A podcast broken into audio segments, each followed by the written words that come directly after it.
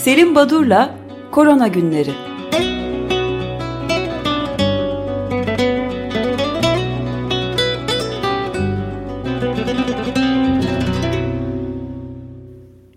Günaydın Selim Badur, merhabalar. Günaydın efendim, günaydın Özdeş Feryal. Ee, günaydın. Biraz İyimser haberler vermeyin. Rica ederim. İyimser haberler verdiniz. Ben de onlara bir katkıda bulunayım. Ee, bu Covid-19 pandemisiyle ilgili. Biliyorsunuz dün e, olan kongresi yapıldı İktidar Partisi'nin AK Parti'nin. Cumhurbaşkanı ve AK Parti Genel Başkanı partisinin genel kurulunda yaptığı, e, kongresinde yaptığı konuşmada kar yağışının tüm mikropları temizlediği bu anlamlı buluşmada hepinizi selamlıyorum diye başladı. Bu işin sonunun böyle birden e, geleceği ve bir muştu şeklinde Cumhurbaşkanı ve AK Parti Genel Başkanı tarafından bildirileceğini beklemiyordunuz herhalde.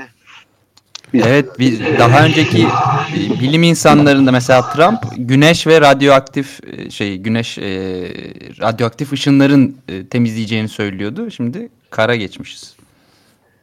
Evet yani bütün aşılar, antiviraller, işte e, immünomodülatörler falan değil, e, kar ya da e, sıcaklar yok edecek. E, bu sözden sonra da herhalde e, bu programı yavaş yavaş artık bitirebiliriz yani korona günleri veda eder. E, ancak son 3 günde ortalama 520 bin 218 olgu bu 600 bantlarla 650 700 derken bir ara 250'ye düşüp sanıyorum 4-5 gün kadar o e, sayılarda seyretti e, yeni koronavirüs olguları dünyada ama tekrar e, artış ve 520 bin. E, işler çok parlak gitmiyor. E, birkaç Avrupa'dan örnek vereyim. Almanya'dan Angela Merkel ve e, 16 Almanya'daki bölgeler e, temsilcileriyle toplantı yapıyor ve serbestliğe geçiş, işte biraz daha açılma bunlar bekliyorduk bunların kararını almak için böyle bir toplantıyı öngörmüştük. 28 Mart'a kadar süren kısıtlamaları kaldıracaktık ama öyle olmadı. Bu e, kısıtlamaları 18 Nisan'a kadar uzatıyoruz dedi. E, Belçika e, dün akşam itibariyle 4 haftalık kapanmaya gitti tekrar. E, başka çaremiz yok dedi.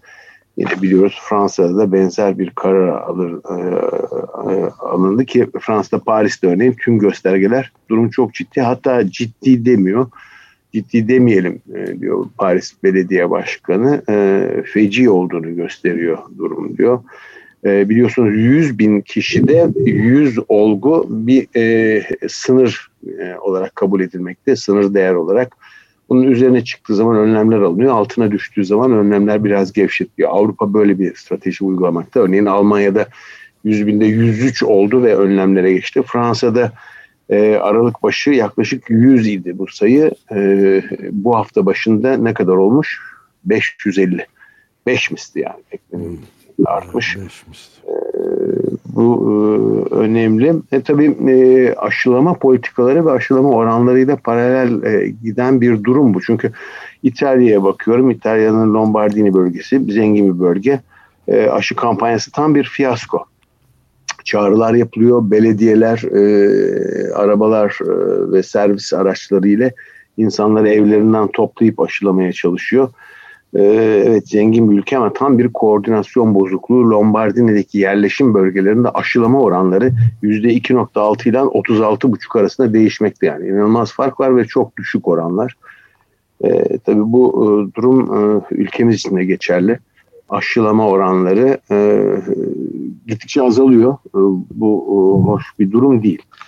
Şimdi e, bütün bu e, Türkiye'deki aşılama derken e, Bloomberg e, Haber Ajansı'nın 15 Mart itibariyle Avrupa Birliği'nin e, kendisine yetmiyor deniyor aşılar. Kendisi yetersiz dağıtım yapılıyor Avrupa Birliği ülkelerine Den, denirken aynı zamanda ihracat yapıldığından şikayet ediyor. Ve e, yapılan bu e, Avrupa Birliği'nden e, e, ihraç edilen aşı miktarı 41.6 milyon doz olmuş. E kendileri yetmiyor. Fransa, Almanya bize yeterli aşı e, sağlanmıyor derken ihraç ediyorlar. Kime? Örneğin İngiltere'ye yaklaşık 9.8 milyon doz İngiltere ihraç etmişler. Kanada'ya 4.5 milyon. Böyle bir liste var Japonya'ya, Meksika'ya. Arada da Türkiye'ye de 1.4 milyon Avrupa Birliği'nden aşı ihraç edilmiş gibi görülüyor. Ya bu nedir, nereden çıktı derken bu sorun çözüldü. Sayısal olarak da bir uyum var bu veriler arasında. Çünkü e, Sağlık Bakanı e, Pfizer-BioNTech açısından işte önce e, 5800 doz test edilmek üzere ülkemize geldi dedi. E, hani nedir bu, nereden çıktı bu sayısal değer ancak testler için mi yeter derken e, gerçekten de önce 750 bin daha sonra da 700 bin doz e, aşı Türkiye'ye geldi. Gelmişti. E, bu da bu Bloomberg Ajansı'nın Avrupa Birliği'den ihraç edilen aşılar listesinde yer alan Türkiye'nin yani 1.4 milyon doz aşı Türkiye'ye verildi, satıldı bilgisiyle örtüşmekte. E, tabii bu arada e, geçtiğimiz programlarda e, Avrupa'daki aşılama bir e, felaket, bir e, rezalet diye bir haberden bahsetmiştim. E, yine e, İngiltere ve Avrupa Birliği ülkeleri arasında e, bu bir utançtır. E, İngiltere'nin yaptığı gibi suçlamalar oluyor. E, özellikle AstraZeneca aşısının e, İngiltere tarafından hani neredeyse deyim yerindeyse el konması bu aşıya böyle bir sorun yaratıyor. Şimdi bu AstraZeneca, Oxford Üniversitesi AstraZeneca işbirliğiyle üretilen ve e, dünyada ilk uygulama bu yöntemle e, hazırlanan aşı vektör aşısı. Daha önce bir tek e, denk e, için e, hazırlanmıştı ve çok başarılı olmamıştı aşı.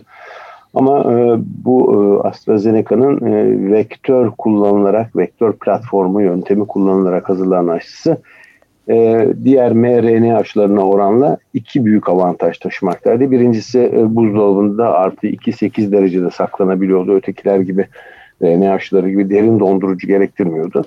İkinci özelliği de e, diğer aşılara oranla neredeyse onda bir fiyatınaydı. 2 ile 8 dolar arasında satılıyordu. E, üretimi e, farklı e, gelişmiş ülkelerin yanı sıra Hindistan'daki kendi AstraZeneca tesislerinde de yapılıyordu. Ancak bu aşıyla ilgili e, bir dizi sorun e, yaşandı e, geçmişte ve hala yaşanmaya devam ediyor. Bunlardan birincisi ilginç bir durumdu ve bu hiçbir şekilde açıklanamadı nedeni. E, Kasım sonu açıklanan faz 3 çalışmalarında şöyle bir bilgi vardı. E, Kasım 2020 tarihinde dendi ki biz e, faz 3 çalışmasına giren ilk 2500 yaklaşık 2500 kişideki e, uygulamayı yarım doz vermişiz aşıyı e, bir hata sonucu. Etkinlik yüzde 90. Ama bunu fark ettik hemen e, olması gerektiği gibi tam doz aşı verdik. İkinci gruba 600 bin kişi kadar bir ikinci grup. Bunlarda aşılama oranı yüzde 60 dedi. E, pardon e, aşı etkinliği yüzde 60. Şimdi nasıl oluyor da yarım doz verilince yüzde 90 olan etkinlik e, tam doz verilince yüzde 60 e, yarım dozdan daha iyiyse niye öyle devam edilmiyor o zaman? E, bu açıklanamadı. Neden böyle bir e, böyle bir durum ortaya çıktı? Neden yarım doz verildi bir gruba? Bu kadar basit mi? Böyle bir hata olur mu? Yani çok titiz yapılan çalışmalar. Bu anlaşılamadı. hemen arkasından Ocak ayında AstraZeneca söz verdiği, vaat ettiği aşı miktarlarının dağıtımında zorluk çekti. Yani üretim kısıtlaması oldu, üretimde bir takım sorunlar oldu. Öngördükleri aşıların neredeyse üçte ya da dörtte birini verebildi e, anlaşma yaptı ülkelere. Daha sonra Güney Afrika e, mutantı varyantına ilgili e, aşıların nedenle etkili olduğuna bakıldığında Güney Afrika varyantına %10 oranında etkili olduğu anlaşıldı ve bunun üzerine de e, Güney Afrika Cumhuriyeti AstraZeneca ile yaptığı anlaşmayı sonlandırdı, almaktan vazgeçti. Hatta bir miktar aldığı aşıyı da başka ülkelere, bu varyantın çok sık görülmediği ülkelere satmak için girişimde bulundu açıklandı. Daha sonra bir 10 gün önce pıhtılaşma sorunu ortaya çıktı bu aşı uygulanan kişilerde. Hani acaba e, aşıyla ilintili mi değil mi diye e, araştırmalar başlandı, araştırmalara başlanıldı ve sonuç alınana kadar da ee, birçok Avrupa ülkesi Bulgaristan'dan Fransa'ya kadar, Avrupa'nın doğusundan batısına kadar aynı zamanda Kanada, Avustralya gibi ülkeler AstraZeneca aşısının en azından o seri numaradaki grubunu kullanımını durdurdular. Daha sonra e, Fransa'nın bu kararı ve e, önerisi üzerine hem Dünya Sağlık Örgütü hem de Avrupa İlaç Ajansı hayır bu aşı ile ilintili değildir. Bu pıhtılaşma, bu emboli sorunu dedi. Bunlar bitmedi. 23 Mart günü bu kez Amerika Birleşik Devletleri'nden bir haber geldi. e, Amerika'daki Data and Safety Monitoring Board, DSMB kuruluşu e, verileri ve güvenirlik bilgilerini e, gözlemleyen, inceleyen board ve e, National Institute of Allergy and Infection Disease e, Ulusal Alerji ve Enfeksiyon Hastalıkları Enstitüsü ikisi beraber bir toplantı yaptılar ve AstraZeneca'nın Amerika'ya da onay almak için yaptığı başvuruda verilerin eksik ve eski olduğunu söylediler. Şimdi bu, bu kadar fazla e, e, olumsuzluk, bu kadar fazla hata e, hani biraz fazla gelmeye başladı artık AstraZeneca aşısı için. Hani dünya bu, bu aşıyı alan insanlar nasıl e, bir karar verecekler, yaklaşım ne olacak bilmiyorum ama yani birdenbire koca bir teknolojiyi ve bir aşı üretilmiş aşıyı bu kadar çok dünyada ihtiyaç varken bir kalemde silip atmak, e, gözden çıkartmak çok doğru değil belki ama hani neden böyle oluyor? Çünkü e, diyor ki bu iki Amerikan bağımsız e, kuruluşu yaptığımız incelemelerde e, ona için başvuran AstraZeneca bizim aşımızın etkinliği Şili ve Peru'daki özellikle Latin Amerika ülkelerinde yapmışlar. Faz 3 çalışmalarında etkinlik oranımız bizim %79 diyor e, ama daha sonra bu belgelerin eski olduğunu e, son verilerde bu oranın %79'un e, daha altında olduğunu iddia ediyorlar. Bu konu önemli. Bu arada Anthony Fauci de bu tarz tartışmaların kamuoyu önünde yapılmasının aşıya güveni sarstığı ve aşı tereddütü, aşı karşıtlarının eline bir koz verildiğini savunuyor ki haklı bu konuda. Ama e, bu işlerde bir tuhaflık var. E, yani bu aşı savaşları ve özellikle e, aşıların bu kadar fazla ticari bir meta olmasının e, sonucu demek herhalde abartılı bir yorum olmaz. E, tabii e, bu ticari meta denince e, hani birazcık e, aşıya erişim konusuna bakalım. Şimdi 5 ay kadar önce Hindistan ve Güney Afrika Cumhuriyeti ki bunu birazdan örneğini vermeye çalışacağım. AIDS konusunda da yapmışlardı. Bu iki ülke Dünya e, e, Ticaret Örgütü'ne başvuruyorlar ve diyorlar ki en azından şu paten, e, pandemi sırasında patent ve fikri mülkiyet hakkı kısıtlamalarının biraz kaldırılsın, biraz gevşetilsin. Başvuruda bulunuyorlar. Üyesi olan Dünya Ticaret Örgütü'nün 164 ülkenin incelemesi lazım. Daha henüz hiçbirisi incelemeye başlamamış. 5 ay geçmiş aradan. Bu arada sivil toplum örgütleri ve Dünya Sağlık Örgütü patent uygulamasını bu pandemi süresince askıya almazsa ne olacak? O zaman ne yapacağız? Ne edeceğiz diyorlar. Bu durum AIDS konusunda yaşanmıştı. Ee, daha önce de bahsetmiştim galiba bu örnekten. Ee, yaklaşık 15 yıl kadar önce, 14-15 yıl kadar önce Güney Afrika Cumhuriyeti e, antiretroviral yani AIDS tedavisinde kullanılan ilaçları e, almak için bir ihale açıyordu Sağlık Bakanlığı e, ve e, o dönem bir hastanın bir yıllık tedavisi 12 bin dolar kadardı. E, ama bir baktılar ki Hindistan'da Cipla isimli bir e, ilaç şirketi jenerik ilaç üretiyor. Yani patent e, yasasına uymadan e, kopya ilaç, jenerik ilaç üretiyor. Ee, ben dedi o firmayı da ihaleye alayım. Çünkü 12 bin dolar yerine e, oldukça farklı bir sayısal değer 300 dolara mal edeceğim ben bir yıllık e, tedavi diyordu. 12 bin dolardan 300 dolara düşürüyordu.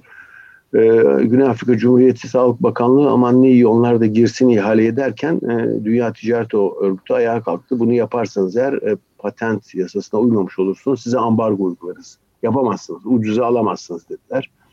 İlaç şirketleri de zaten aynı etkinliğe sahip değil. Ona ne de olsa bir kopya ilaç, orijinal molekül değil ve e, bizim araştırma geliştirme e, çalışmalarına yatırımlarımız e, baltalanır dediler. Aslında bu iki e, iddia, iki savunma gerekçe doğru değildi. Çünkü e, Dünya Sağlık Örgütü o Sipla'nın ürettiği jenerik ilacın da aynı etkinliğe sahip olduğunu gösterdi ve nitekim ee, bunun yanı sıra e, bu araştırma geliştirmeye para ayırmayız eğer böyle yaparsanız. E, o giderlerimizi biz bu patent yasalarından karşılıyoruz diyorlardı. Öyle değildi çünkü moleküllerin hiçbirisi o dönem 22 tane antiretroviral vardı. Bunlar e, büyük şirketlerin ilaçları e, üretip satan şirketlerin kendi araştırma merkezlerinde bulunmamıştı. Küçük şirketler bulup onlardan çok cüzi miktarlara satın almışlar.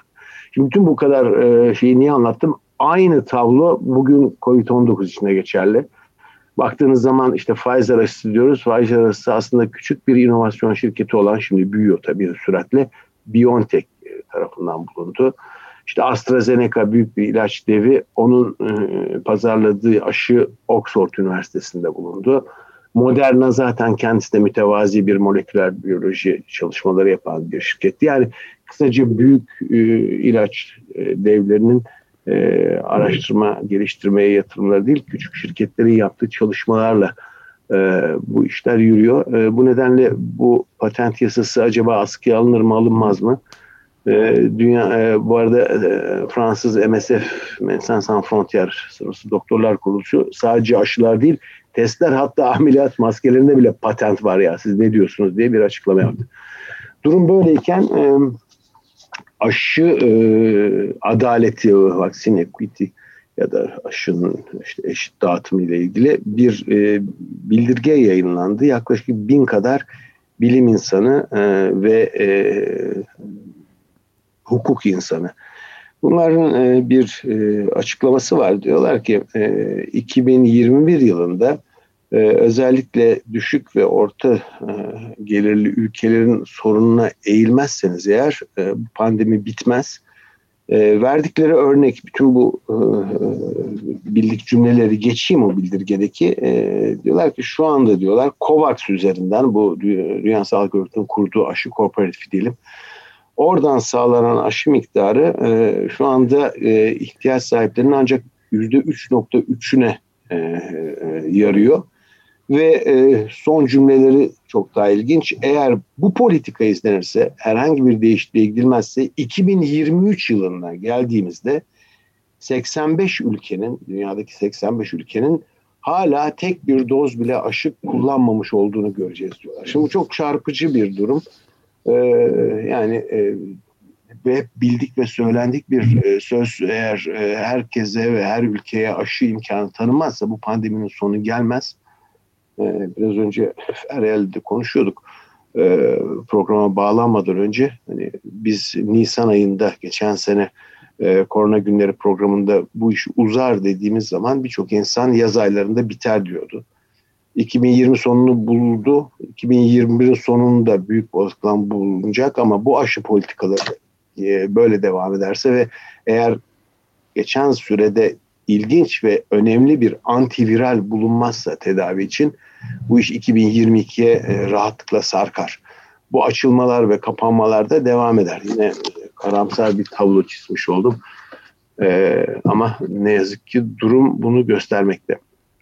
Bu 2023 ile ilgili cümleyi bir kez daha e, tekrarlar mısınız evet, lütfen? E, bu e, Vaccine Equity e, isimli bir kuruluş 17 Mart e, tarihinde bu açıklamayı yaptılar. Bin kadar e, bilim insanının farklı alanlardan imzaladıkları bir bildirge e, ve e, uzun bu ve çok gerçekçi bir bildirgeyle e, devam ediyor. Son cümlelerinde de diyorlar ki eğer bugünkü politikalarda çok ciddi bir takım değişikliklere gidilmezse 2023 yılına girdiğimizde dünyada tam 85 ülkenin daha henüz hiçbir aşıya ulaşamadığını, tek bir doz aşı kullanamadığını göreceğiz.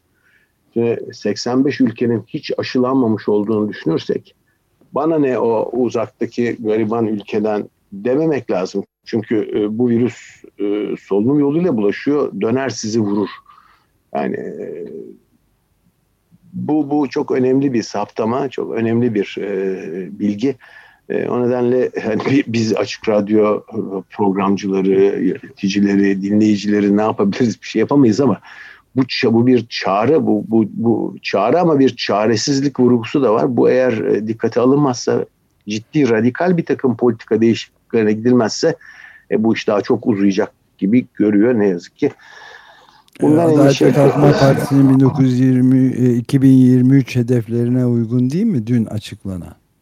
E, e, bir düzeltme yapmama izin verin. 2023 telaffuz edilmiyor artık. 2053 dedi Sayın AK Parti Genel Başkanı.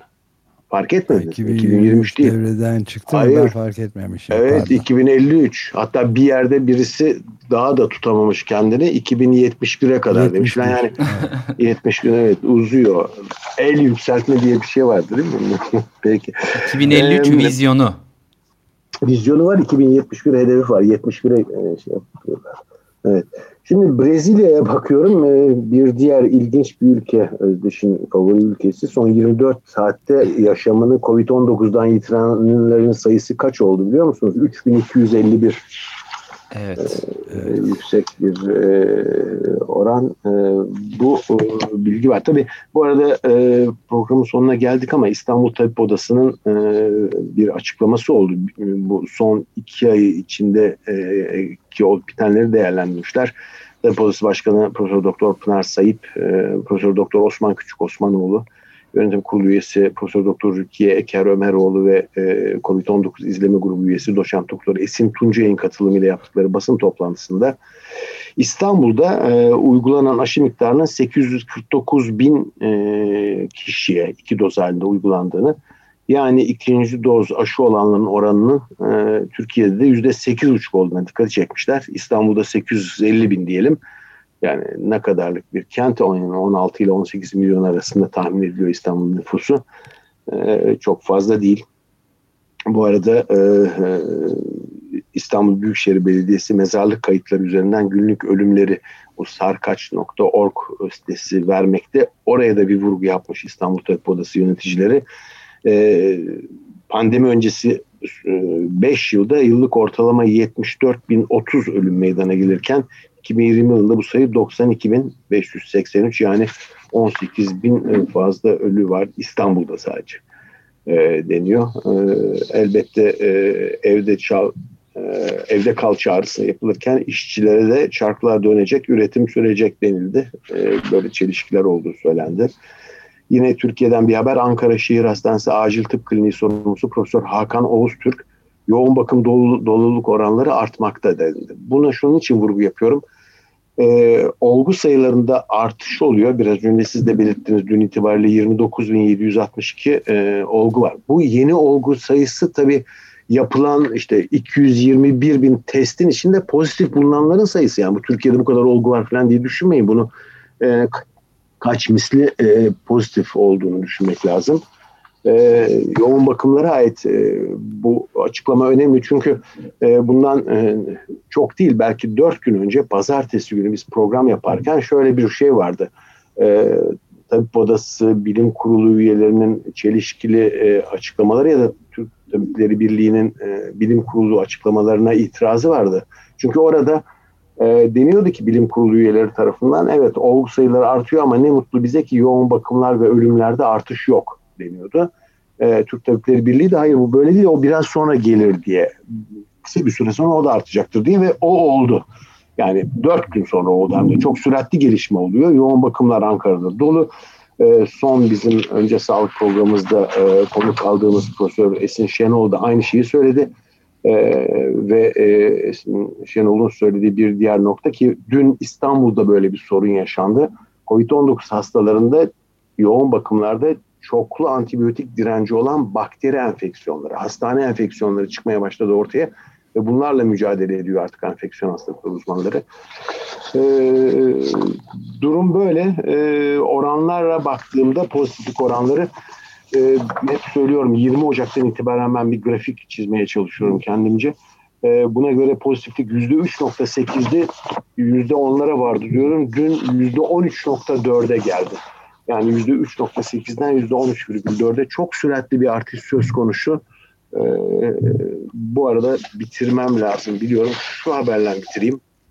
Yine biliyorsunuz e, birçok programımıza katıldı. E, önce sağlık ya da e, siz de konuk olarak aldınız galiba Açık Gazete'de. Profesör Bülent Tutluoğlu bu Cerrahpaşa Tıp Fakültesi evet. e, Göğüs Hastalıkları Anabilim Dalı Başkanı çok ağır bir e, e COVID-19 geçirmiş ve 10 küsur gün yoğun bakımda kalıp entübe edilmişti e, sevgili Bülent. E, o e, sürekli böyle e, Twitter'dan e, şu anda da günde neredeyse 16 saat falan çalışan ve COVID hastası bakan bir öğretim üyesi. Kendisi sürekli olarak uyarılarda bulunup gayet o kendisine özgü e, çelebi haliyle, o mütevaziliyle işte e, durum çok ciddi falan diyor. Bülent'in başı belaya girmek üzere. Çünkü e, şöyle bir haber var. Diyor ki 6 gün önce durumun ciddiyetine haber vermeye çalıştım. Söylemediklerini bırakmadılar. Bunlar sadece örnek. Bir önceki tweetimin altında onlarca böyle aptalca yanıt var. Günde 15-16 saat Covid hastalarıyla uğraşıyorum. Her yönüyle olayı yaşamışım. Yaşamaya devam ediyorum. Biraz edep diye.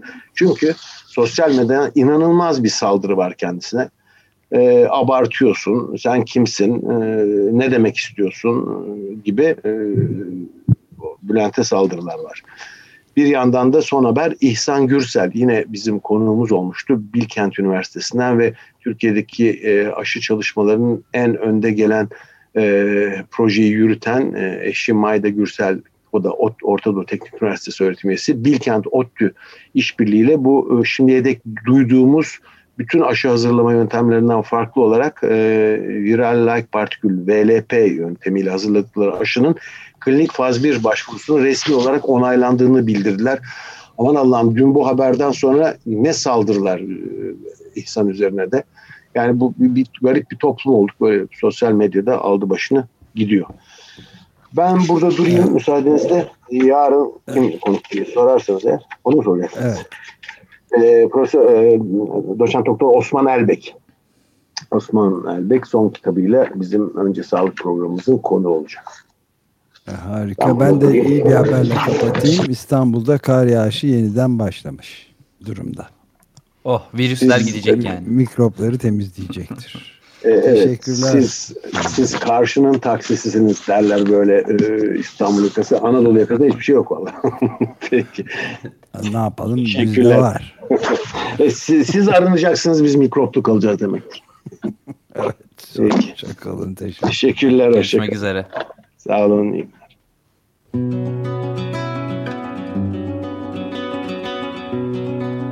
Selim Badur'la Korona Günleri